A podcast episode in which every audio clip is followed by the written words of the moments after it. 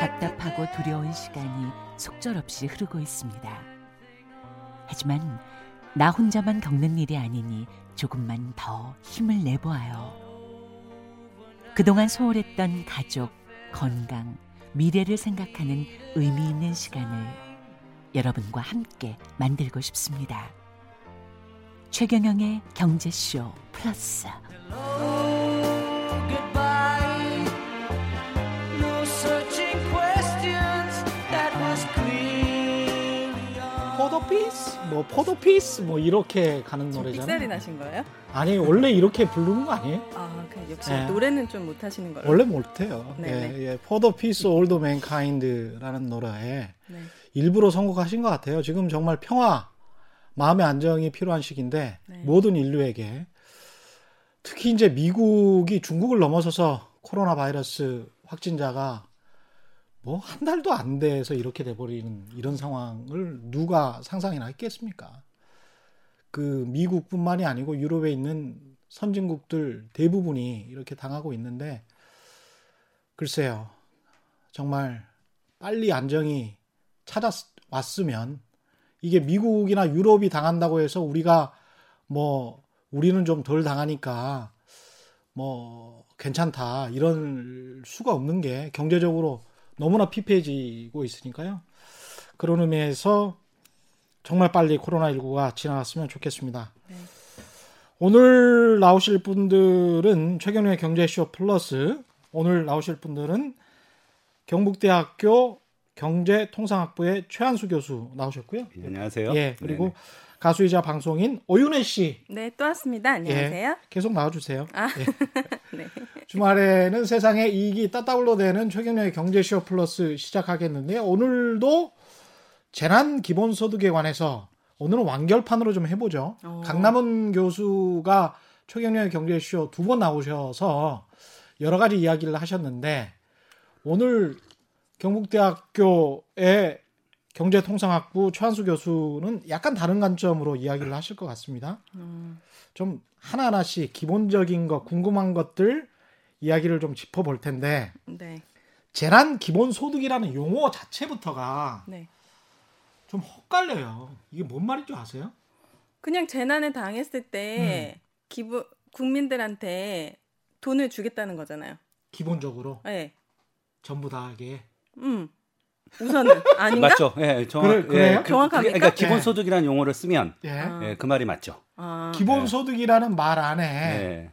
일정하게 앞으로도 꾸준히 정기적으로 한 달에 한 번씩 이런 개념이 좀 들어가 있는 있죠. 거죠. 예, 개념도 있어요. 그러니까 이제 아. 그러니까 기본 소득이 한 다섯 가지 개념이 뭉 이렇게 복합적인 개념인데요. 그렇죠. 네. 그러니까 사람들이 지금 열광하는 건 제가 보기엔 뭐냐면 현금이에요. 음. 우리가 국민, 어, 국가한테 현금을 받아본 적이 그렇게 많지 않아요. 그러니까 현금을 받아 특히 사회보장 서비스로서 예컨 우리가 실업급여 이런 이 정도거든요. 그다음에 기초생활보장자들의 생계급여, 기초연금을 받으시는 또 노인분들. 그쵸 노인들, 그다음에 이제 최근에 있던 아동수당 음. 이- 네. 이 정도죠. 근데 우리가 전 세계적으로 어, 현금 수당, 현금으로 뭔가 사회복지 급여를 주는 비율이 좀 낮아요. 사실 제일 낮아요. OECD 국가 중에서. 한국이 예, 아. 두 번째나 낮아요. 정확히 말씀드리면. 그러니까 네. 그 얘기는 이제 우리는 현물 급여. 그러니까 그럼 대표적으로 우리 지금 현물 급여 나쁜 건 아닌 게 우리 뭐 대표적으로는 어 그 저기 의료보험 서비스, 그렇죠. 그다음에 어. 그다음에 교육, 무상 교육 이게 대표적인 현물 급여죠. 아, 아, 그러니까 현물이란 현 현금은 아닌데. 그렇죠. 물건을 준다. 물- 아니죠. 그러니까 일종의 이제 돈이 아닌 그 서비스를 제공해 주는 아. 거죠. 현물급여의 의미는 그렇죠. 예, 물건이 아니라 그러니까 네. 이제 우리 지금 우리 그 의료보험 시스템이 너무 잘 돼 있잖아요. 그러니까 지금 비교해 보면 알잖아요. 전 세계적으로. 그냥 코로나 19 예, 상황에서 일단 우리가 보니까, 좀 알게 됐어요. 예, 우리가 알게 네. 된 거죠. 예. 가장. 그래서 음. 어 그런데 이제 음. 예를 들어서 현금급여를 우리가 주는 게 많지 않은데 네. 사람들이 열광하는 이유는 일단 현금으로 준다는 것 예. 네. 그리고 다 준다는 것. 어. 예, 이게 그러니까 모두에게 아무런 조건 없이 준다는 거. 이게 사실 이제 기본 소득의 사람들이 매혹당하는 이유죠. 네. 예. 오윤회 씨 아이 같은 경우 몇 살이라 그랬죠? 지금 24개월이요. 24개월 같으면 10만 원씩 나오던데? 나와요? 10만 원씩 나오고 어린이집 안 보냈을 때는 네, 이- 좀더 받죠. 네, 그거는 양육 수당이기 때문에 아동 수당하고 좀 다르고요. 네. 예, 그거는 어. 이제 그것도 마찬가지예요. 국가가 원래는 어린이집 보내면 그걸 서비스, 그러니까 일종의 그 서비스를 제공해 주고 그 돈을 누구한테 주냐면 사업자한테 주는 거예요. 네, 음. 어린이집 본인이- 보내니까 예, 그쵸. 이제 근데 이제 10만 안원 보내니까 받는 거고 네. 아동 수당은 따로 그건 아동이 있으면 무조건 받는 맞아요, 거고. 맞아요. 무조건. 근데 정확히 말하면 이제 한 어. 상위 한 5에서 10% 정도가 제외되는 걸로 알고 있어요. 어, 저는 제외될 오해. 일이 없죠. 모르죠. 아, 소득이 높으실 수 일이 있으니까. 예. 앞으로 이제 네, 열심히 그러니까- 방송 일 하셔가지고. 그쵸. 받고 네. 싶어요. 네. 계속 저. 아 그래요? 그러니까 아니 가수에서 저 혹시 아니 가수는 이제 안 될 것 같아요. 가수는 안 될것 네, 같아요. 네, 네, 제가- 나중에 끝날 때 노래나 한번 불러봐 줘요. 그러면 네. 우리가 판단을 할 수 있게. 네, 네. 그래서 역설적으로 아- 아동상 얘기 좀 더 하면 아동상 못 받는 얘기는 자기가 최상위층이라는 얘기를 하는 거예요, 사실은. 어, 예, 우리나라 상위 우와. 5% 정도 못 받아요. 기자님은 상위- 못 받지 않으세요? 5%. 예, 근데 물론 소득 기준은 아니고 소득하고 우리, 자산 기준 우리는 합쳐서 아동 수당을 받았던 기억이 없어요. 그건 애가 왜냐하면 컸기. 이- 이미 컸- 컸기 예, 때문에. 컸기 아. 때문이죠. 대학생이기 때문에 저는 국가에서 돈을 받았던 적도 없고 장학금 이런 것도 안 받으셨. 아 장학금은 많이 받았어요. 받았잖아요. 많이 국가- 받았다고요? 국가에서 받은 적은 없고. 그렇죠. 예. 그거는 이제 어. 국가가 주는 예. 게 아니고 뭐 사립이나 아. 예. 예, 그런 제가 거니까. 공부 잘해서 받은 거예요. 그다음에 네. 장학 장학기단 잘난 척이 아주 받은 그냥. 네. 그래서. 이렇게 예. 기본 소득에 굉장히 사람들이 예. 매료되는 이유는 예. 일단 이게 쉽- 심플하잖아요. 아까 딱 음. 듣고 아시잖아요. 아, 네. 대난 기본 소득이 뭘거 같냐 이제 답하시잖아요. 네. 예를 어 그런데 그리고 아까 말했던 현금을 주고 네. 예, 그다음에 모두에게 주고 이게 굉장히 매력적인 어, 사회보장제도죠. 국민들 입장에서 보면. 근데 예. 모두에게 주는 것까지는 좋은데 얼마씩 주느냐도 중요한 것 같고 네. 그렇죠. 이 돈이 예. 정말 필요한 사람들에게 네. 소비로까지 이어질 만큼 도움이 되는지 그 금액도 되게 중요할 것 같은데. 네. 이렇게 모두에게 주냐의 이슈 하나. 예. 음. 그 다음에 얼마나 주느냐의 네. 이슈 예. 하나. 예. 그 다음에 이게 언제까지 지속적으로 줄 것이냐 아니면 예. 이번에 코로나 19 때문에 예. 긴급 생활 지원비 정도로 예. 한두 달 주는 것이냐. 네. 요세 가지 이슈일 것 같아요. 네, 네. 예. 차근차근히 한번 네. 예. 예, 얘기해. 모두에게 음. 주는 게 맞습니까? 음, 그러니까 그 뭐 강남훈 교수님이 두 번 나오셨다고 예. 저는 뭐 뵙기도 하고 했는데, 네. 음. 그러니까 어, 지금 시기에 어, 뭐가 필요하냐에 대한 게 있어요. 그러니까 지금 이런 코로나 바이러스 시대에 음. 에, 재정은 뭘 해야 되냐, 뭐 혹은 국가는 뭘 해야 되는가에 대해서 사- 사람들이 세 가지를 얘기해요. 예. 첫 번째는 이제 방역 보건에 대한 아낌없는 투자. 예, 정부는 예. 당연히 그거 해야 되죠. 예, 네. 그거는 뭐 우리 이견이 없잖아요. 예. 지금 뭐 병원이 문 닫으면 안 되고 그다음에 헌신하시는 분들한테 충분히 사실 보상이 사후적으로라도 주어져야 되고요. 특히 자원 활동하시는 의사분들이나 이런 분들한테 그렇죠. 예. 그다음에 이제 뭐 각종 의료 장비 이런 거 충분히 해야 되고 이건 이견이 없어요. 예. 이제 그다음 이슈는 사회 안전망을 보완해 주는 거예요. 예, 사회, 사회 보험 안전망. 혹은 사회 안전망을 보완해 주는 거. 아, 그러니까 구조적으로 이번에 이런 일이 닥쳤으니까 뭐, 예. 예. 그러니까 이제 사회 안전망이라는 게 뭐라고 뭐냐면 쉽게 말하면 이제 그런 거예요. 예금 같은 건데요. 음. 우리가 예금 했을 때 쓰는 예금을 하는 이유는 간단하죠. 내가 물론 뭐 미래 차를 사는 것도 있지만 음. 보다 본질적으로는 내가 나이를 먹거나 나이 들어서 은퇴하거나 아니면 아파서 소득이 갑자기 그러한 이유로 감소했을 때 그래도 먹고 살아야 될 거 아니에요? 그렇지. 네. 그러니까 일종의 그때 쓰려고 돈을 사람이 저축하는 거죠. 음. 예. 그게 이제 우리 사회보험 기능에서 뭐라고 하냐면 소득을 굉장히 아, 평탄화 혹은 평준화시키는 기능이라고 해요.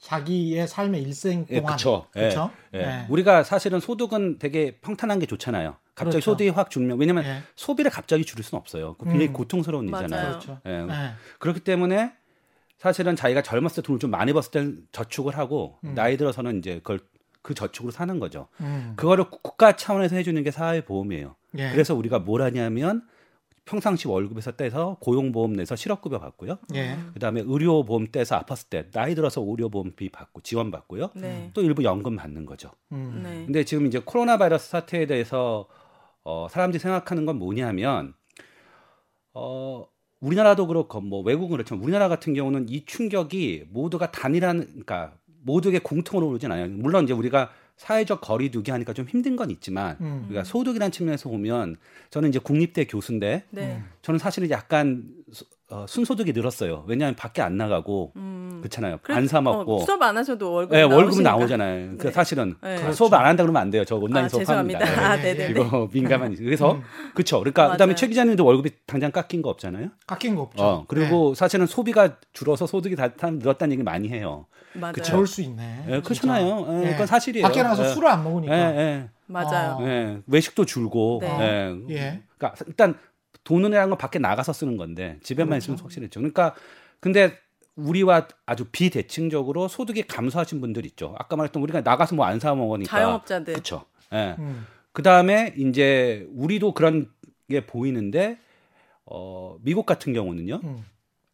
지금 예상 실업률이 50%까지 올라갈 거라고 봐요. 아, 실업률이요? 실업- 실업률이. 최, 최악일 예. 때. 예, 최악일, 최악일 때. 예. 근데 그게 네. 근거가 없는 게 아니라 음. 어 지난 주에 음. 어 실업 그걸 제 그러니까 실업수당. 실업 수당을 신청한 사람이 그러니까 이거 예. 본격 터지기 전에 한 28명 28만 명쯤 됐어요. 맞습니다. 근데 지지난주. 예. 그러니까 3월 둘째 주 때 그쵸. 그랬었고. 셋째 주에 예. 지금 이게 330만 명이 됐거든요. 그렇죠. 지금 328, 초기 단계예요. 예, 328만 앞으로 명. 더 예. 늘 거예요. 예. 예. 그러니까 이제 무슨 12배가 얘기냐면 예, 이런 사람들은 소득이 없잖아요. 네. 그러니까 제가 보기에 이런 거죠. 어, 핵심은 기본 소득이 사회 안전망에 보완치 된다고 하면 음. 받는 사람과 못 받은 사람이 생길 수밖에 없어요. 왜? 소득이 그렇게 준 사람이 있고 안 준 사람이 있으니까. 다시 말해봐요. 예. 무슨 그러니까? 기본 소득이 예.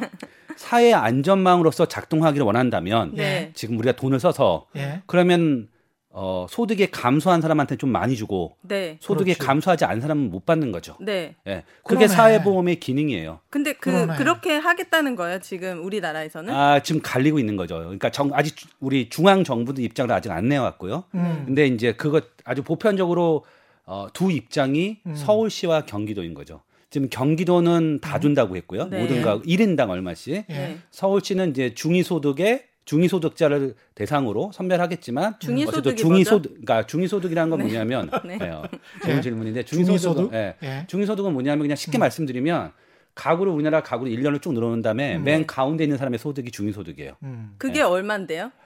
어, 지금 서울시가 서울시 같은 경우에 예. 제가 말씀드릴게요. 그러니까 중위소득이 예, 서울시 같은 경우에 1인 가구가 1인 네. 예, 1인 가구 혼자 살면 중간 중위 소득이 네. 175만 7,194원. 어, 네. 그다음에 2인 가구는 299만 원. 어. 3인 가구는 380만 원 정도가 어. 중위 소득이래요. 어. 그러니까 그 정도 번다는 거지. 음. 예. 그럼 그러니까 그 그- 사람들보다 못 버는 사람들한테 준다는 그렇죠. 거. 아. 그러니까 바꿔 말하면 그 사람보다 많이 번 사람은 안 주는 거죠. 못 받는 거고. 예. 음. 근데 이게 이제 핵심은 우리 시계 지금 지금 시계 오윤혜 씨가 지금 3인 가구죠. 네. 서울이죠. 네. 그러면 377만 원, 380만 원. 380만 원 네. 네. 보다는 더 벌잖아요. 네. 그러니까 못전못 받으시는 받는. 거예요. 예. 저는 안 그- 받아도 괜찮아요. 그렇죠. 그러면 네. 이제 오윤혜 씨 같은 경우는 네. 그못 받는데 제가 받는 게 아니에요. 저희 오빠가 버는 그렇죠. 건데. 그렇죠. 근데 이제 네. 거기에서 네. 예. 간당간당하게 못 받는 사람들이 있을 수 있잖아요. 그렇죠. 예. 이게 380만 원이면 예. 나는 400만 원 초반인데 어. 야 이거 나, 내까지는 줘야 되는 거 아니야? 이렇게 생각할 수 있단 말이에요. 그렇게 뭐 따지면 당연히- 끝도 없는 거죠, 기자님. 딱 잘라가지고 해야지. 네, 맞아요. 그러니까. 아니요. 사실은 그 말이 그러니까 그래서 예. 다 주고 그 네. 강남은 교수 이야기는 그거였잖아요. 그래, 세금으로. 다 주고 세금으로 나중에 정산하자. 아유, 지금 어려운 사람들은 당장 내일 끼니를 걱정하는데 나중에 무슨 세금으로 돌려줘요. 그러니까 그 안에서의 불공평성 논쟁이 나올 수가 있기 때문에 네. 그런 이야기인데 예. 요거는 어떻게 생각하세요? 어, 저는 뭐 그, 한번 고려해 볼 수 있는 아니라고 생각해요. 그러니까, 강남은 이제- 교수 안을 예, 그러니까 다 세금으로 줘버리고. 세금으로 하는데 이제 문제는 예. 이제 우리가 이거를 학자들이 아이디어 차원에서 얘기하는 거랑 음, 어, 행정 당국이 집행하는 건 또 다른 이슈거든요. 그렇죠. 어. 근데 이제 문제는 뭐냐면 음. 첫 번째는 이제 그걸 위해서 세법을 한번 개정해야 돼요. 아, 지 세법까지 개정해야 돼? 어, 당연하죠. 아. 우리가 그런 규정이 없잖아요. 그러니까 조세 법률주의라고 예. 세금을 걷어들이고 음. 혹은 심지어 돌려주는 것도 예. 법률에 근거해야 돼요. 그러니까 음. 이건 시행령 수준의 어 그 개정은 아니고요. 음. 왜냐하면 지금 아마 제가 강남 교수님 주장은 정확히는 모르고 제가 이렇게 설명을 드릴게요. 네. 가령 1억 원이면 이 보- 범위 안에 안 들어갈 거 아니에요? 네. 1억 원이나 네. 2억 원이면 네. 근데 2억 원을 벌어. 근데 네, 네. 국 국가가 이번에 예. 2개월 동안 200만 원을 줬어 이 사람한테도. 예, 그래서 예. 2억 200만 원이야. 예. 근데 이 사람이 원래 내는 소득세는 한 40% 정도 돼. 그건 한계 소득세율이죠. 예. 네. 그러니까 예. 좌우지간 한 40%에서 36%는 원래 내잖아요. 예, 예. 그러면 그 200만 원에 대해서도 40%를 내게 될 것이다. 그쵸. 그렇게 되면은 음. 40%를 내면은 단순 계산해서 이제 80%가 다시 국가로 돌아가고 이 사람은 120만 원만 받게 되고 200만 원을 온전히 받게 되는 계층들이 그 밑에 이제 있을 거 아니에요. 하위 그렇죠. 예. 40%든 예. 50%든 간에 예. 그렇게 되게 되면 단계적으로 소- 세금을 더 많이 내게 되니까 결국은 예. 뭐 그렇죠. 가, 예. 같아지게 되는 거 아니냐. 그러니까 이게 정확히 말하면 예. 맞습니다. 그러니까 이제 예. 어 일종의 그러니까 절충인데요. 그러니까 음. 무슨 말이냐면은 뭐 100을 주든 얼마를 주든 액수를 주면 음. 그 이거를 과세소득에 포함시키면 그러니까 과표에 과세소득에 포함시키는 거는 법률 개정 사항은 아니에요. 그쵸. 건 하면 돼요. 예. 그런데 예. 이제 문제는 음. 그리고 이제 우리가 최고 소득세율이 한 40% 정도 정확히 뭐 한 43쯤 되는데 음. 그런 사람들은 이제 한개 그러니까 쉽게 말하면 이제 내가 추가로 100만 원 받으면 한 40만 원은 국가가 가져가고 음. 60만 원 내가 받는 거예요. 그렇죠, 그렇죠. 예, 그런 네. 거죠. 예. 어 근데 이제 문제는 뭐냐면 왜 그렇게 해야 되는가죠? 왜 그러니까, 그렇게 예, 왜 되는가? 그렇게 그러니까 예. 맨 소득을 많이 버는 사람들한테까지 60%를 줘야 될 이유는 뭔가 음. 사실 딱히 없어요. 논리는 왜냐하면 행정 비용이 싸기 때문에 이렇게 아, 주장할 수 있죠. 저는 그렇게 보진 않아요. 사실은 어 그러니까 예를 들면 우리가 행정 비용이 아무리 크다고 할지라도 음. 소득 우리나라 상위 1%한테 60만 원 그러니까 60만 원을 다 지, 100만 원을 준다고 했을 때 60만 원을 다 지급하는 비용하고 예. 음. 이 사람들 가려내는 행정 비용은 음. 사실은 당연히 안 주는 게 더 높죠. 아, 그리고- 행정 비용이 더 예, 나온다. 예. 그리고 제가 또 말씀드릴 수 있는 건 음. 우리가 어, 행정 비용이 크다는 거에 대해서 사실은 한국의 연구자들이 그렇게 많이 검증해 본 건 아니에요. 연구가 그렇게 많지 않아요. 학자로서 말씀드릴 수 있는 거. 근데 음. 제가 갖고 있는 생각은 뭐냐면 음. 지금 우리나라가 어느 정도까지 행정이 되게 빠르게 움직이냐 하면 이건 굉장히 놀라운 사실인데 예. 마스크 사는데 전 국민의 그게 저- 조회가 되잖아요. 맞아요. 예. 그러니까 이거는 외국에 상상을 못 할 거예요. 이런 식으로 배급제하는 나라 없고요. 실제로 제가 아는 범위 내에서도 예. 할 수도 없어요. 이 정도가 다 구축돼 있는 나라가 없기 때문에. 네. 그러니까 무슨 말이냐면 음. 우리가 행정이 생각보다 굉장히 소득 파악을 많이 하고 있어요. 좋은 말로는 이제 효율적인데 그리고 감시도 많이 했다고 볼 수 있죠. 예. 근데, 근데 군부 독재 정권에서 예, 주민등록증을 만들어놔서 이래요. 예, 맞습니다. 그러니까 제가 말씀드리고 예. 싶은 거는 예. 행정 비용, 그러니까 왜 보편 수당을 해야 되느냐의 문제죠. 예. 근데 지- 그러니까 보편성을 해야 되는 이유는 일단 행정 비용이 큰 것도 있고요. 예. 두 번째는 못 받는 사람과 받는 사람을 나누는 게 낙인 효과 같은 게 있어요. 그러니까 무슨 말이냐면 지금 가난하니까 받는다. 음. 되게 받으면서 비참하잖아요. 그 대표적으로 우리가 그게 아동 이게 무상급식 했을 때 이슈였거든요. 낙인 효과. 비참해요? 네. 안 비참한 것 같아요. 아니, 어, 근데 왜 생각보다 그게 아파트하고 그냥 어. 민영 네. 아파트하고 거기에서도 지금 사람들이 차별을 하는데 근데 내 통장에 재난 소득이 찍혔다고 사람들이 알 수 있는 건 아니잖아요. 맞아요. 그러니까 그런 이슈가 내- 있어요. 지금 그러니까 아. 이게 그냥 내가- 일반론인데요. 네. 우리나라에서 그렇지 않을 수 있는 게 첫 번째는 말씀하신 네. 지금 우리가 어. 뭐 카드를 발급하고 통장에 찍어주는 방식으로 이제 절 주는데 네. 핸드폰에 쏴준다 그러잖아요 지금. 아, 어떤 형식으로 네, 줄 그게 것이냐. 생각보다 어 그러니까 무상급식하고는 좀 다르죠. 무상급식은 알수 있거든요. 네, 대놓고 알수 누가. 할수 있는데 음. 그다음에 더 이제 중요한 거는 네. 이게 그 지금 시기에 낙인 효과가 없기 때문에 네. 왜냐하면 이 재난기본소득이라는 거는 내 잘못으로 받는 게 아니잖아요. 맞아요. 코로나 바이러스 나 때문에 받는 게 아니잖아요. 그러니까 음. 이건 낙인 효과가 없어요. 그러니까 선별 지원하는 게 맞는 거죠. 그리고 음. 어, 어, 기존의 사회 안전망을 좀 더 강화하는 비용으로 쓸 수 있는 거죠. 그래서 제가 말씀드리고 싶은 정리하면은 음. 네. 어, 왜 그러니까 강남훈 교수님 말씀하신 안이 어, 다 주고 돌려받 받으면 음. 어, 차별을 할 수 있죠. 근데 제가 보기에 지금 시기에는 상위 5%한테 사회 안전망에 자금이 가야 될 이유는 없다고 봐요. 상위 5, 50, 20. 그 저 같은 사람한테는. 처음부터 배제하자. 예. 예. 그리고 이건 배제가 아니에요. 이거는 뭐냐면 음. 우리가 실업급여를 다 내지만 음. 실업 보면 실제로 받는 사람은 실업한 사람, 실업을 당한 사람이 받는 거예요. 아, 그렇지. 맞아요. 이건. 배제하는 게 아니. 이건 수급 그렇지. 요건이 원래 그런 거예요. 예. 사회 안전망은 아, 보편적인 것도 있지만 어. 기본적으로는 어떤 특정 계층, 특히 소득이 줄어들고 위험에 직면한 특정 계층한테 주는 거기 때문에 음. 이건 배제 이슈가 아니에요. 코로나 19로 네. 이 타격을 받은 사람들에 대한 긴급 생활 지원비 그렇죠. 성격이 강하다면 네. 그렇다 그게 훨씬 강할 것 같아요. 그죠? 네. 음. 그렇다면은 최한수 교수님이나 저 같은 사람은 절대 받을 필요가 없는 네. 것이고 네. 왜냐하면 지금 월급이 계속 나오고 있으니까 네. 지금 굉장히 힘든 자영업자들이나 실업자들한테 네. 좀더 많이 주는 게 그쵸. 받겠네. 그러니까 이제 문제는 뭐냐면 네. 우리 강남은 듣다, 보, 교수님 듣다 보니까 그러네. 저도 당연히 이 의견에 너무 동의하고요. 저는 액수에 대해서도 약간 음. 그렇- 불만이에요. 맞아요. 그러니까 왜냐면 네. 중이 50% 그러니까 사, 중이 100% 이하 예. 50%한테 준다는 거잖아요. 예. 그분들한테 30만 원에서 50만 원을 주면 이게 과연 얼만큼 도움이 될까? 이게 서울시에서 주겠다고 하는 게 이거예요? 네, 근데 금액이 예, 있는데. 중위소득에게 한 예. 그러니까, 30, 예. 30에서 50만 원. 그 그러니까 서울시하고 경기도하고 공교롭게도 음. 4인 가구 기준하면 액수가 거의 비슷해요. 그러니까 서울 경기도는 1인당 10만 원이니까 4인 가구면 40만 원을 주는 거잖아요. 아, 네, 네, 그러네. 네. 그쵸? 예. 네. 그다음에 서울시는 4인 음. 가구인 경우에 중위소득 이하인 사람한테 40만 원을 주는 한 거예요. 가구당? 아, 한 가구당. 아. 서울시는 가구 단위고. 어. 그렇죠? 음. 그러니까 4인 가구면 액수가 똑같죠. 근데 네. 이 이유는 뭐냐면 경기도가 저는 이제 이재명 시장한테 그러니까 뭐 잘한 점과 못한 점이 있는데 예. 네. 굉장히 높이 평가해 줘야 되는 이재명 거는 지사, 지사. 아, 이재명 네. 지사한테 네. 네. 지사의 거 중에 높이 평가해야 되는 건 뭐냐면 이번 경기도 기본소득 예산이 1조 3천억 원이에요. 그게 왜 많은 거예요? 1조 3천억? 1조 3천억 원. 서울시가 얼마냐면 3천억이거든요. 왜냐하면 서울시 예산이 한 20조밖에 안 됐거든요. 제 기억에 예. 18조, 20조 정도 됐었던 기억이 나는데 네. 예.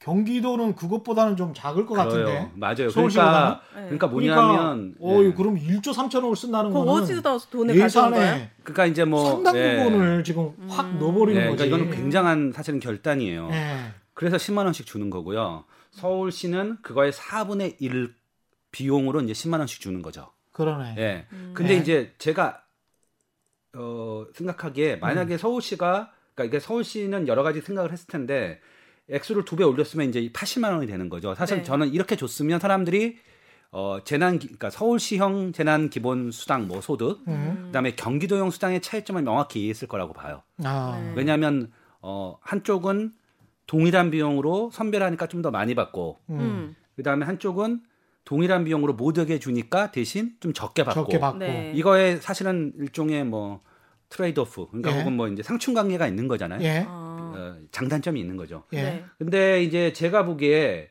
경기도가 무슨 말을 했냐면 음. 네. 이제 시장께서 아니 그러니까 지사께서 음. 이제 다 털었다. 예. 아, 없다 더 이상 없다 예산이. 앞으로. 어. 예산이. 예, 왜 그렇죠. 1조 3천억을 썼으니까. 그렇지. 이게 중앙 정부도 1조 3천억 현금 지원하는 경우 많지 않아요. 그럼 다음 달에는 그럼. 못 주는 거네요? 그러니까 이건 one time이에요. 그러니까 아. 한 번이에요. 한 번으로 예. 음. 근데 이제 문제는 제가 생각하기에 이런 거예요. 화끈하긴 한데 말이죠. 예. 근데 이제 문제는 이거예요. 예. 저는 이 코로나 바이러스로 인한 이 경기 부진은 우리가 지금 초기 단계 아직 시작도 안 했다고 보거든요. 예. 왜냐하면 이게 지금 일국 이슈가 아니잖아요. 그렇죠. 예. 한 나라의 이슈가 아니죠. 예, 한 나라 이슈가 아니에요. 지금 왜냐하면 핵심은 미국하고 유럽이 어떻게 이걸 대응하에 달렸는데 그렇죠. 잘했으면 좋겠지만 경제적 파장은 좀 이따가 올 거예요. 예, 잘했으면 지금도 좋겠지만? 예. 예. 잘했으면 좋겠지만 아 뭐 그건 희망적인 네, 거고요. 못할 수도 있으니까. 예. 그다음 비관적 시나리오화에선 이게 1년 1년 반 갈 수 있어요. 그러니까 아주 극단적 시나리오는 네. 이 경제 위기가 극복되는 거에 어, 핵심은 백신이 개발되는 거거든요. 치료약. 아, 그렇죠? 백신은 한참 걸려요. 근데 백신이 1년 6개월 뒤에요. 예. 지금 예측이 가장 빠른 게. 음. 그럼 치료약을 그전에 있던 약 중에 쓰는 것도 대충 뭐 6개월, 1년이에요. 그러니까 이게 해결되지 않으면 물론 뭐 조금 달라지겠죠. 하지만 그러니까 무슨 말이냐면 지금 우리가 경기 불황의 어, 초입에 와 있다고 전 봐요. 아. 어, 희망컨대 잘 극복했으면 좋겠지만 음. 그러면 앞으로 돈을 계속 써야 되잖아요. 네, 경제학자로서 봤을 때도 지금 예. 현재 음. 경기 불황의 초입에 와 있다. 예. 이제 시작이다라는 이제 시작이죠. 거예요? 예. 그- 전 4월이면 다 끝날 줄 알았는데. 파월 의장 같은 경우도 우- 미국이 경기 침체에 들어섰다 현 시점에 네, 네. 그런 이야기를 해버렸잖아요. 그쵸. 미국 연준이 네. 의장 같은 경우도 그래서 그런 측면으로 보면은 이제 우리가 경기 불황에 접어들었다는 게 맞는 것 같고 말씀하신 대로 1조 3천억 원을 원타임으로 그렇게 한 방에 다 썼는데 예. 지급했어요. 예. 3월이나 4월에 예. 지급하고 난 다음에 예. 5월이나 6월도 힘들 것 같은데 그럼 어떡하죠? 그럼 어떡하죠? 저는 진짜 궁금한 되네. 게 있어요. 예, 네. 그런 문제 발생하죠. 그 예. 돈을요, 예. 그 국가의 부채라는 게 예. 개인의 부채는 은행에 가서 대출을 받고 그걸 갚는 거잖아요. 예. 그러면 우리나라는 한국은행에서 뭐 돈을 예. 빌려서 음. 하는 거면 예. 내가 우리나라가 한국은행에서 돈을 빌렸으면 그 다시 돈을 찍어서 갚으면 되는데 왜 그게 부채가 아, 되는 그러니까 거예요? 이제 예, 그러니까 정부가 재정을 충당하는 방식은 크게 두 가지가 있는데요. 그러니까 네. 세 가지가 있어요. 일단 세금을 많이 걷어들이는 거. 근데 지금 그거는 아니죠. 왜냐하면 가뜩이나 소득이 좋은데 세금을 많이 거둘 수 없으니까.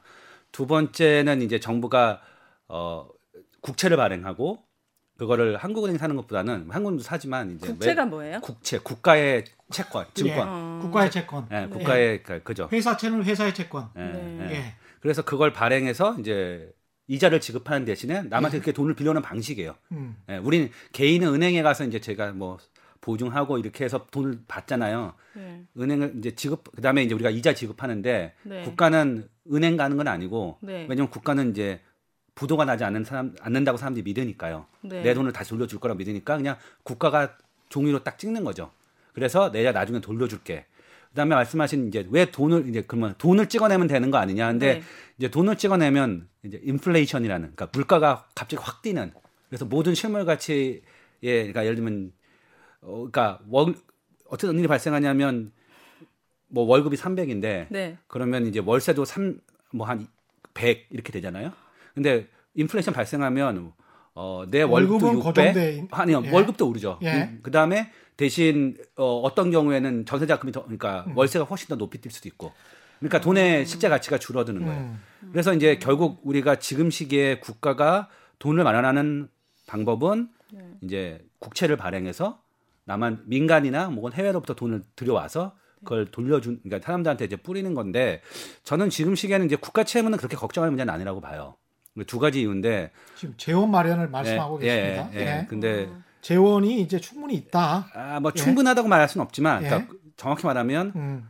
어, 돈을 지금은 쓰는 거에 대해서는 두려워할 필요가 없지만 좀 적자가 나도 예, 그거는 적자가 나도 적자 국채를 발행해도 예. 별 상관이 없다. 예. 예. 왜냐하면 워낙 급한 시기니까. 예. 한 1, 2년 예. 동안은 하지만 그렇다고 예. 해서 돈을 음. 중요한 건 그 돈을 가장 효율적으로 쓰는 원칙은 바뀔 필요가 없거든요. 아 그건 그러니까, 당연하고. 예, 예. 근데 예, 이제 무엇이 효율적으로 쓰느냐의 문제에 관해서만 예. 논의하면 될 것 같아요. 네. 네. 그러니까 이게 재난 기본 소득과 관련해서 한 방에 지금도 이제 한 방에 딱 줬다.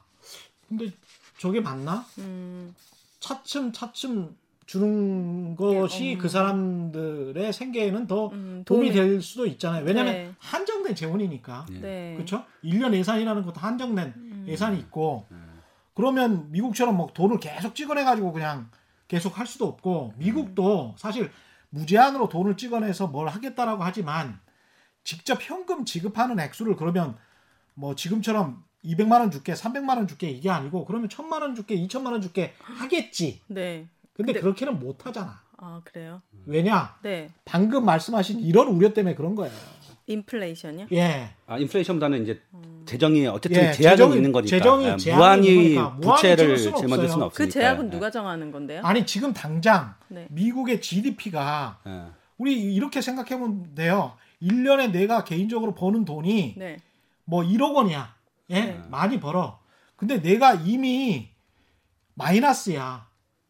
이 저 1억을 벌어도 1억을 버는데 네. 내가 지금 운영하고 있는 이 자산 구조를 보면 네. 나는 이미 마이너스인 거야. 네. 근데 마이너스인데 올해 올해 1년도 1억보다는 훨씬 더 많이 썼던 거지. 아, 1억 2천만 원 정도 이렇게 2, 천만 원이 계속 마이너스가 되고 있는 거죠. 네. 그런데 내년에도 그렇게 더 써야 돼. 내년에도 더 그렇게 써야 돼. 그러면 나중에 되면 지금도 미국은 뭐 한 4, 5% 정도 GDP 대비 마이너스 재정을 쓰는 나라거든요. 음, 그러니까 뭐 쉽게 GDP보다 예, 예, 네. 예. 더 쓰는 나라예요. 아, 네. 예, 예. 예. 그러니까 쉽게, 말. 쉽게 말씀드리면 왜 이제 왜 계속 돈을 빌릴 수 없냐면 음. 어느 순간 가면 내 소득을 다 이자 갚는데 써야 되잖아요. 개인도 마찬가지잖아요. 개인이 개인도 돈을 하면 음. 우리나라 돈을 네. 우리나라 국민이 쓰는데 이자를 내야 되는 거예요? 왜냐면은 그렇죠. 아니 그러니까 이자라는 건 돈을 빌려준 거에 대한 일본 대가. 상황. 예. 일본, 일본. 예, 일본 상황입니다. 저 같은 생각 때문에 일본이 망한 거예요? 아니 그러니까 일본이 네. 망했다라기보다는 그 상황으로 예, 예. 한 20년 지금 버티고 있는 거예요. 아, 그래서 일본이 항상 위험하다, 위험하다, 위험하다라고 하는 이유가 네. 기본적으로 돈을 너무 많이 국내에서 빌려 썼다. 어, 그런 이유가 있는 거죠. 네, 적- 뭐 그래서 예, 이제 채권을 뭐, 너무 예. 많이 발행했다. 이게 예. 이제 굉장히 어려운 얘기인데 네, 그 말씀을. 드리면 네. 이게 저는 이제 그런 겁니다. 그러니까 그 기본 소득을 지금 굉장히 중요하게 강 어, 이제 하는 분들의 공헌도 있다고 보요. 우리가 정책을 집행함에 있어서 이렇게 현금으로 줄 수 있다는 생각을 사실 한 지 얼마 안 됐어요. 저는 굉장히 놀랍거든요. 네. 그런데 이런 흐름은 바람직한 겁니까? 어 저는 뭐 일정 정도 현금 수당을 늘릴 필요가 있다는 입장이에요. 그러니까 뭐 저의 개인 입장이 중요하지 개인- 않겠지만 예. 저의 생- 생각을 물어보신다면 아니 근데 일단은 옛날에는 뭐 네. 아동 수당 지급하고 무슨 뭐 네. 무상급식 한다 그러고 그러면 네. 앞에 무상이 붙어가지고 네. 네. 저건 무슨 뭐 사회주의냐 빨갱이냐 네. 뭐 이런 이야기를 바로 했잖아요. 네. 근데 이번에 이제 현금 지급이나 뭐 이런 거는 미국 트럼프 대통령이 한다 그래서 그런지는 모르겠지만 네. 그런 이야기가 네. 네. 거의 전혀 안 들린단 말이지. 그러니까 참 많이 변한 거죠. 근데 엄청나게 가- 변한 것 여러- 같아요. 여러 가지 이거 예. 일단은 그래요? 이제 일단 팩트 체크부터 하면 미국은 지금 이번에 구제금융 알겠지만 2 trillion 달러 이거 얼마인가요? 2조 달러. 네, 2조 달러. 2조 예. 달러면 그러니까 이- GDP의 10%. 2천조? 예. 예, 2조 정확히 말하면 2조 2천억 달러. 예. 예. 그러니까 정확히 말씀드리면 GDP의 10%예요. 이번 구제 금융 액수가. 미국이 1년 동안 벌어들이는 거를 쉽게 말씀드리면 이제 10%를 이번에 딱 쓰는 건데요. 또 예. 적자를 내서 예. 이경 이경 5천억 정도 이경 이경 이경 이경 그렇죠. 오, 이경 예. 5조 제가 이걸 예, 정도 단위를 잘. 못 잡겠더라고요. GDP가 예, 예, 미국 예, GDP가. 아, 예, 예. 1년에요? 예, 예, 1년에. 어. 근데 이제 미국 이 사람들이 이제 이런데 약간 오해가 있어요. 뭐냐면 지금 미국이 현금을 주는 건 맞아요. 예, 미국도 현금을 주는 게 맞고요. 네. 1인당 뭐 1,200불 줘요. 그러니까 한 140만 원. 예. 어, 인당이요? 예, 1인당. 어, 많이 주네. 어, 근데 이제 그게 애가 있고 가구가 있으면 또 달라지고요. 예. 음. 네, 그래서 평균은 조금 더 나- 올라갈 수 있는데 첫 번째 핵심은 미국도 다 받는 거 아니에요. 그러니까 그쵸? 소득의 어, 상위는 못 받아요. 근데 제가 확인해 보니까 중위소득 이상인 건 맞아요. 중위 가구 이상한 그러니까 거의 중위 소득의 어, 중위 소득자는 다 받고요. 상위 한20% 정도 못 받는 것 같아요. 아, 그렇죠. 그러니까 예. 굉장히 보편성에 가깝게 줬어요. 그렇네요. 이번 예. 미국에. 네. 예. 하지만 이것만 보면 안 돼요. 음, 왜 그러냐면 음. 기본적으로 이거에서 빠진 사람들이 있어요. 뭐냐면 미국의 어, social security number라는 그러니까 우리로 치면 이제 뭐 주민등록번호는 아니지만 음. 예. 사회보장 급여를 받던 사람이 이걸 받는 거예요. 근데 음. 더 가난한 사람들 이런 게 아예 없는 사람들도 있거든요. 이런 사람 못 받아요 이번에. 노숙자 이런 사람들 뭐 네, 당연히 노숙자는 있을 수도 아, 있고 없을 수도 있는데 미국이라는 게 우리랑 좀 달라서 의외로 이런 공적 사회 안전망에 빠진 사람이 되게 많거든요. 그렇죠. 기본적으로 이민자의 나라기 때문에. 예. 그래서 그 사람들은 못 받아요. 음, 근데 사람들이 이것만 얘기하는데 보다 중요한 건요. 네. 어, 이번에 미국이 대폭 실업급여의 범위를 넓혔어요. 기간도 최대 13주까지 그러니까 거의 4개월 이상 실업급여를 받을 수 있, 더 짧았거든요. 그 전에 9개월인가 그랬었죠. 아니 9주. 9주였나요? 네, 그러니까 또 정확, 9주였는데 어, 아니요 정확히 모르겠어요. 그러니까 제가 이거 본 거는 이제 몇 개월 맞는지 모르겠지만 그 기존보다 9개월로 네. 내가 늘렸던 맞아요. 것 같은데 기, 예. 기존보다 13주 이상이에요. 예. 기존보다 13주 3주. 이상. 그러니까 4개월 더 받는 거죠. 예. 예. 아, 그 다음에 어, 액수 늘렸어요. 예. 더 중요한 거는 어, 기존에 실업급여에 빠져 있던 사람들이 있어요, 미국에. 예. 우리로 치면 뭐냐면 프리랜서. 네. 그렇죠. 기 예, 그다음에 뭐. 긱 워커라는 예. 사람들. 어, 이런 그 사람들이 이제 그런 독립 사업자이기 때문에 원래 실업급여 대상이 안 되거든요. 그렇죠. 거의 그러니까 자영업이죠. 그쵸. 예. 그런 사람들 다 늘렸어요. 그러니까 무슨 말이냐 하면 예. 미국도 기본적으로 이렇게 보편적으로 주는 걸 유지하지만 예. 그 이면에는 뭐냐면 그것도 하고 사실 정확히 말씀드리면 어. 지금 이 그러니까 코로나 바이러스 사태로 인한 피해가 생각보다 굉장히 광범위하다라는 걸 갖고 있기 때문이에요. 우리보다 더 그러니까 우리나라하고 좀 다른 거죠 인식이. 그러니까 그것도 하고 저것도 예. 한다는 게 아까 말씀하신 예. 방역은 제대로 못 하고 있지만 사회 안전망과 그러니까, 관련된 예, 예. 조치들도 한다. 아까 그러니까, 지금 세 예, 가지를 예, 말씀하셨는데 방역, 사회 안전망 조치, 그다음에 이제 하나가 이제 경기 부양인데. 경기 부양. 예, 근데 경기 부양은 사실 지금 논의 논하지 않아요. 예. 왜냐하면 지금은 경기 부양을 논할 단계는 아니에요. 경제학적으로 제가 봐도. 예. 네. 예. 그래서 핵심은 사회 안전망을 강화하는데 제가 말씀 미국의 사례를 우리가 그냥 갖다 쓸 수 없는 이유는 미국은 우리보다 실업이 실업이 좀 더 광범위하게 지금 발생할 발생했고 이미 더 발생할 거예요. 우리나라가요? 아니요, 아, 미국이. 미국이. 아, 네네. 음. 따라서 미국은 지금 시에 거의 어 universal 그러니까 모두에게 돈을 주는 그러니까 한20% 내지 10%를 제외하는 현금 수당을 주고 음. 그다음에 실업급여 수준 높인 건 제가 이해가 가요. 네. 만약에 우리도 그 정도다. 지금 음. 보면 뭐 어, 모든 사람이 그러니까 한 80%가 실업 위기에 있다. 아, 이러면 우리도 지금 어, 이재명 예산 더 늘리고 우리 이재명 어, 도지사께서 예- 얘기하신 형태의 기본소득 하는 게 맞다고 봐요.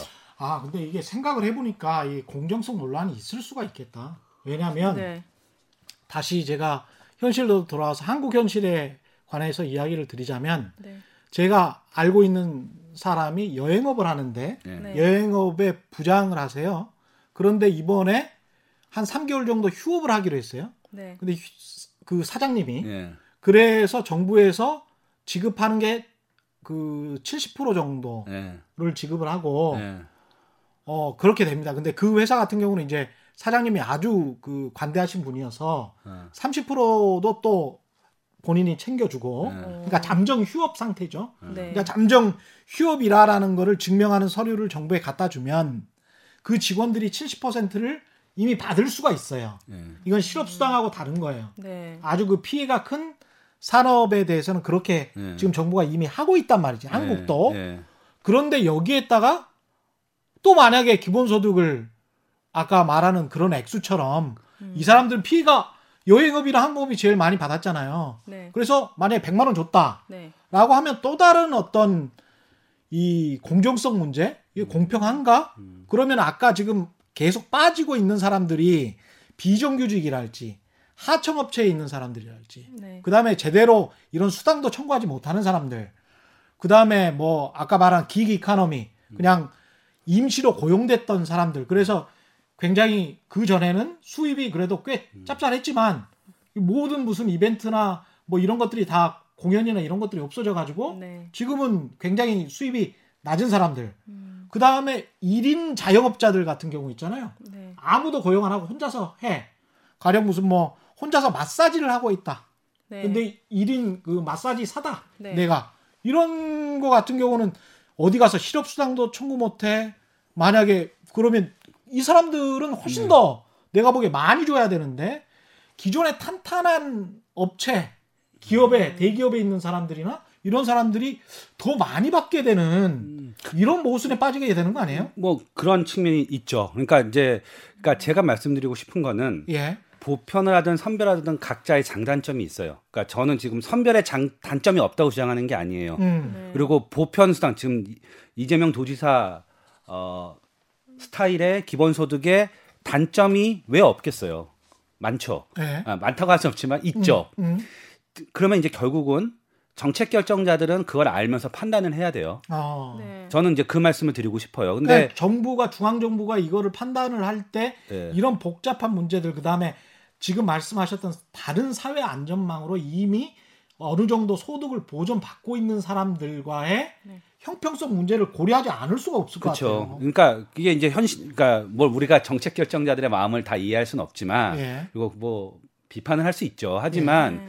이제 제가 드리고 싶은 말씀은 마치 지금 기본소득 논의가 제가 조금 우려스러운 건 뭐냐면 지금 우리 사회 어떤 복지제도가 어, 이렇게 필요한가에 대한 논쟁을 할 때는 아니라고 보고요. 음. 그건 다르게 논의를 해야 되고, 그러니까 음. 지금 시기에 얘기하는 건 뭐냐면 정말 이 전대미문에 음. 아, 이런 코로나 바이러스 사태로 인해 서 사람들의 소득이 크게 감소한 사람들을 네. 최대한 어떻게 어, 사회 안전망으로 품어 안을 것인가를 논의하는 거죠. 맞아요. 네. 저도 그 아까 기자님이 말씀하셨던 것처럼 튼튼한 기업 말고 뭐 음. 보니까 뉴스에도 나오더라고요. 대출이 있는 자영업자들은 또 이게 또 정부의 지원을 받을 수가 없고 그 열애된 사람들이 많은데 그런 사람들을 조사하는 것도 그 일 아닌가요? 맞아요. 찾아내는 일이죠. 것도 예, 예. 그럼 굉장히 큰 일이죠. 그래서 예. 사실은 그러니까 이게 기본소득 논의에 이제 명암이 있는데 음. 아까 명은 말씀드렸고 암에 내가 제가 좀 이런 건 너무 많은 특히 언론 쪽에서의 자원이 기본 소득이냐 아니냐로 가고 있어요. 그러니까 음. 제가 보기에 좀 그게 우려스러운데 그러니까 뭐 이념 논쟁하는 거야? 그러니까 균? 아니 그러니까 균- 제가 보기엔 균형을 아. 맞춰야 돼. 그러니까 지금 시기에 기본 소득은 뭐냐면 소득이 감소한 특정 계층에 대한 보완이 음. 아니냐잖아요. 근데 네. 더 중요한 이슈는 아까 말씀드린 그럼 자영업자나 그다음에 정말 한계 상황에 직면한 회사 네. 이런 사람들의 보완은 충분한가도 따져봐야 되는 거잖아요. 네. 그다음에 진짜 우리가 지금 이렇게 어, 방역 현장에서 고생하고 시고 있는 분들에 대해서 정말 우리가 충분히 보상해 줄 것인가 음. 이런 것들에 대해서 우리 어, 좀 전 균형 잡힌 시각이 필요하다고 보거든요. 네. 예. 근데 이게 다른 논을 다 압도해 버려요. 그러니까 모든 기사가 음. 또 거기만 가요. 이게 물론 이제 한- 어쩔 수 없죠. 그런데 저는 조금 더 이렇게 언론에서 특히 우리 최 기자님을 비롯한 이런 오피니언 리더들이 네. 좀더 균형 잡힌 아젠다를 이렇게 제공해서 음. 논의를 같이 이끌어가야 한다고 보거든요. 최경영의 경제쇼, 경제쇼 플러스를 듣고 계십니다. 아젠다. 오피니언 리더 프로그램입니다. 아, 네. 예. 그럼 정확한 네. 아젠다는 교수님이 말씀하신 것처럼 보편적이냐 그거의 논쟁이 아니라 예, 어떻게 지금 이 위기에 직면한 정말 필요한 개인과 사람들에게 사업자와 자영업자들한테 지원을 예, 하시느냐. 하느냐. 아까 말씀드린 피- 효율성. 예, 예. 뭐 효율성이죠. 왜냐하면 어, 우리가 재정을 늘리는 건 맞지만 예. 늘린 재정도 효율적으로 써야 되는 거고요. 그렇죠? 예. 그러니까 그런 이제 맥락에서 말씀드리는데 저는 약간 어, 초기에 기본소득 논의를 시작했을 때와 다르게 지금 좀 약간 불균형 상태가 있다고 보고요. 음. 그거는 이제 오피니언 리더들께서 조금 아, 다르게 생각을 해줬으면 좋겠고요. 네. 그러니까 정부에서도 네. 좀 논의를 아니 확실하게 오히려 해야 될것 정부 같은데 정부는 오히려 제가 보기엔 약간 음. 사실은 스탠스가 정확했어요. 스탠스가 예. 중앙 정부가 네, 어떤- 중앙 정부가 그러니까? 계속 같이 갔어요. 그러니까 이거 다 같이 가야 된다. 그리고 정부가 내놓은 정책들을 다 보면 같이 가야 된다는 은행 건게 뭐냐면 개인한테 소득 보장, 예. 자영업자 그다음에 그- 그 소득 보장 그리고 이제 고용 안정 고용 안정 그리고 유동성 제공 예. 특히 한계 기업에 몰린 자영업자나 기업들한테 유동성 제고 음. 그다음에 일반 자본시장에 대한 대처 음. 이걸 같이 간 거거든요. 네. 근데 음. 한번 언론 보도를 한번 보세요. 이게 굉장히 불균형해요. 그렇죠. 예, 저는 좀 문제라고 봐요. 이거는. 예. 근데 언론 보도보다 더 중요한 거는 그 정책을 내리신 분들이 그냥 정확하게 정책을 내려서 집행하면 되잖아요. 언론은 근데 이제 우리 이 근데 특히 이 선거를 앞두고 음.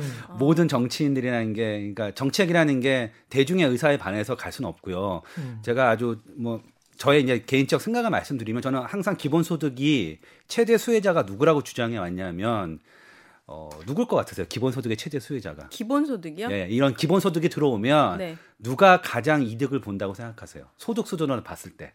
어 중위소득 30%? 오 대단하신데요.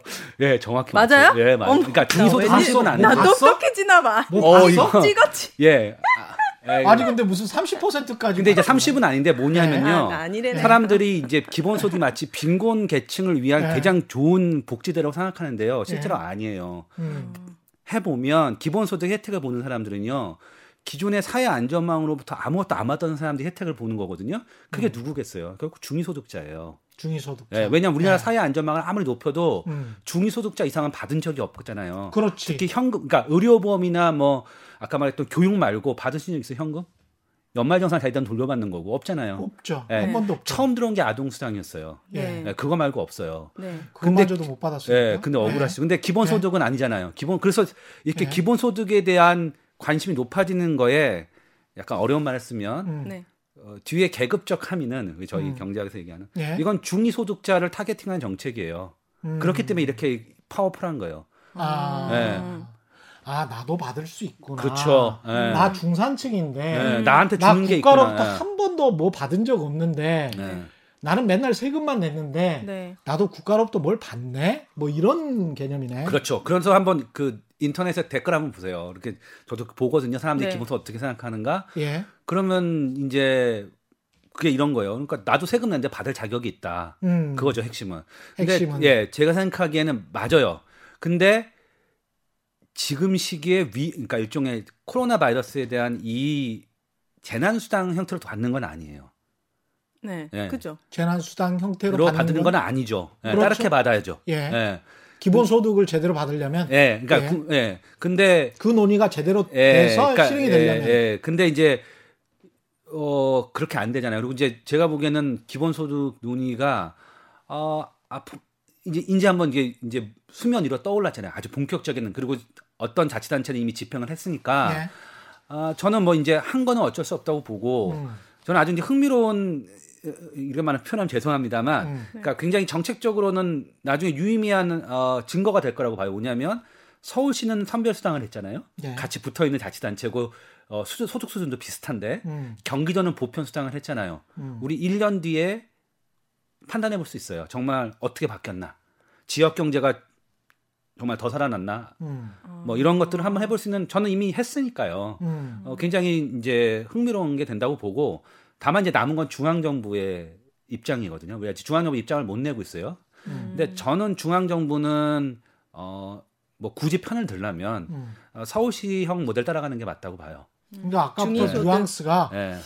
선별적으로 지급해야 되고 예. 중위소득까지 포함해서 어, 그거는 이제 판단해야죠, 정부가. 아. 예, 저는 뭐 저는 딱히 그건 없어요. 왜냐하면 그거는 어, 실제로 피해를 어느 정도 입었는가에 대한 문제이기 음. 때문에 그렇죠. 선험적으로 얘기할 수 있는 성질일 것은 아니거든요. 음.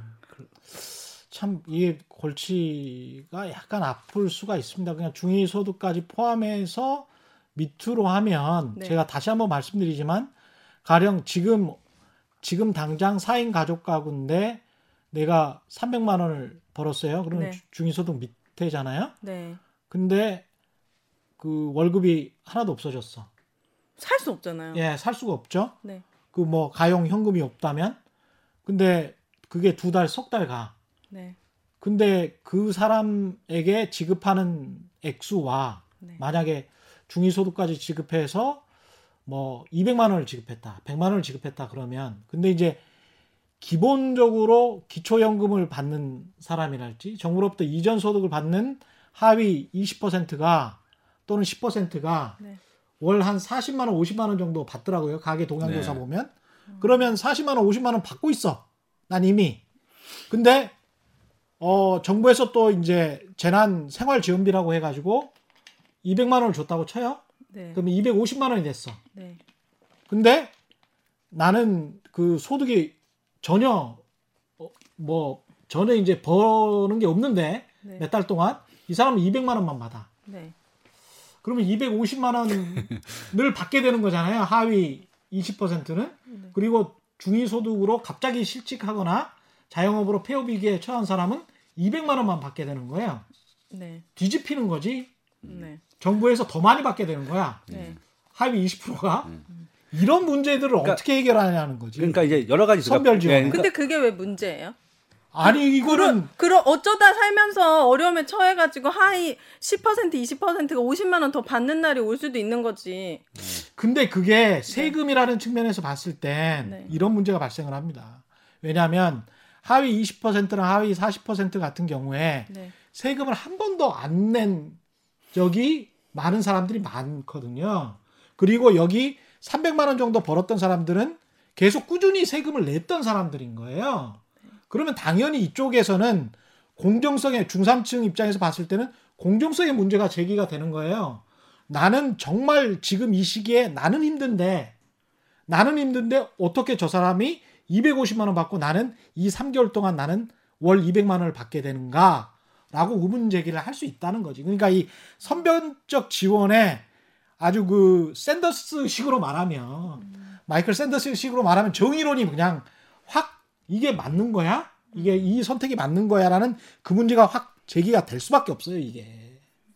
그러면 그거를 예. 이중으로 받는 사람들한테는 한시적으로 그 원래 기본적으로 받던 거를 안 줄 수도 있잖아요. 그 그러니까 지금 정확히 이제 말씀하신 여- 되게 복잡. 사실 이제 이렇게 구체적으로 들어가면 되게 복잡하고 복잡해요. 예, 저희가 예. 이제 고민할 수, 수준의 범위를 넘어서는데 그러니까 사실 이제 굉장히 복잡하더라고요. 이렇게 이게. 얘기만 해도 복잡한데 네. 집행하는 더 사람들은 머리가 복잡하죠. 예. 터지지. 어, 어떤 식으로 비판도 가능해. 예. 맞아요. 그렇기 때문에. 예. 네. 예. 그래서 제가 말씀드리고 싶은 거는 뭐 그러니까 찬반이 아니라 그러니까 좀 더 일단 아까 말했던 어 그러니까 기본 소득이냐 아니냐를 논쟁하는 건 저는 적절하지 않다고 계속 얘기해요. 지금 시기 네. 기본 소득이 아니냐가 중요한 게 아니고 어 사회 안전망에서 지금 어떻게 이 사람들을 도와줄 거냐. 그러니까 사회 안전망을 저희 주장은 기존의 사회 안전망이라는 게 뭐냐면 결국 이런 거예요. 우리나라에서는 실업보험 그렇죠? 실업급여.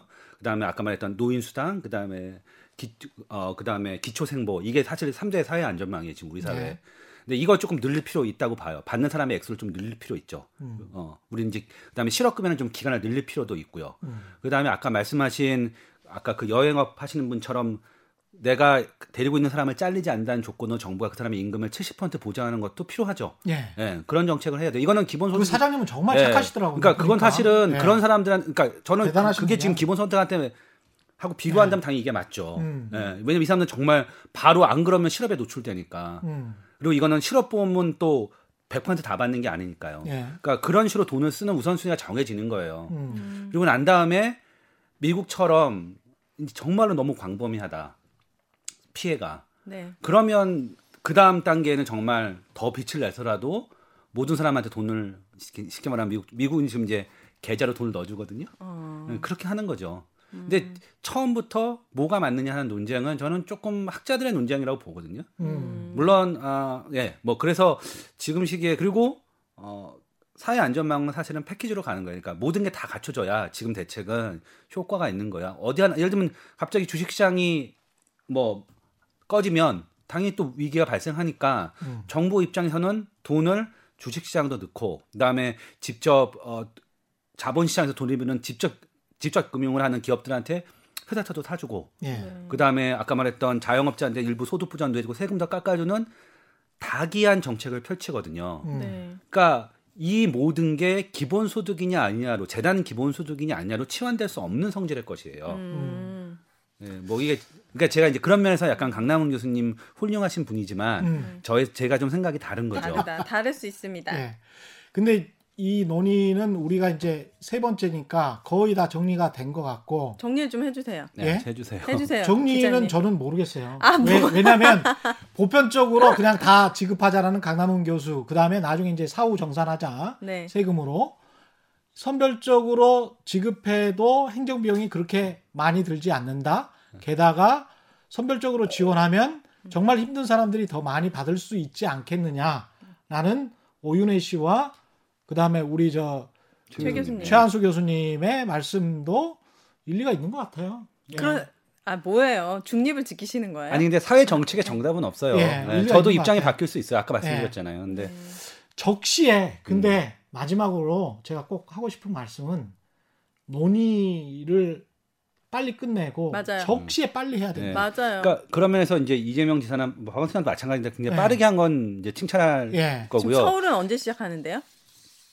서울은 이미 시작한 거 아니에요? 아, 시작했어요? 주겠다는 거 아니에요? 아, 그러니까 네. 언제 네. 주냐고요? 그리, 그거는 이제 뭐 행정 절차가 본인들이 있겠지. 그래, 음. 공지를 하겠죠. 근데 이제 문제는 중앙정부도 다음 주에 확실히 예, 그냥 입장을 논의해서 내는 걸로 알고 있어요. 내야 네, 된다. 네, 네. 지금 더 이상 시간 끌면 안 된다. 네, 적시에 빨리빨리 해야 된다. 네, 생계가 위급한 사람들이 많다. 맞아요. 그 이야기. 마지막으로 우리 오윤혜 씨 네? 노래, 노래나 네, 네. 예 끝날 시간인데 마지막으로 하실 말씀 있어요? 네, 없습니다. 없어요? 충분히 한것 같아요. 네. 오늘 예. 어떤 강의보다 더 열, 열띤, 열띤. 말씀해 주셔가지고 예. 이해가 잘 됐습니다. 함께 해 주신 최한수 경북대학교 경제통상학부 교수, 교수셨고요. 네. 오윤혜 씨는 노래를 무슨 노래를? 에, 어, 그래도 제 노래 중에 제 예. 데뷔곡이기도 하고 예. 가장 유명한 노래이기도 해서 예, 유명해요? 네, 예. 뭐 가사, 가수가 맞냐 아니냐라는 예. 논란이 있다 보니까 네. 들어보겠습니다. 아이유 씨 들려드릴게요. 예. 예, 올바른 투자와 올바른 투표는 다르지 않다. 세상에 주말에는 이익이 따따블로 되는 최경련의 경제쇼 플러스 여기서 마치겠습니다. 안녕히 계십시오. 오윤혜 씨 노래 큐. 큐!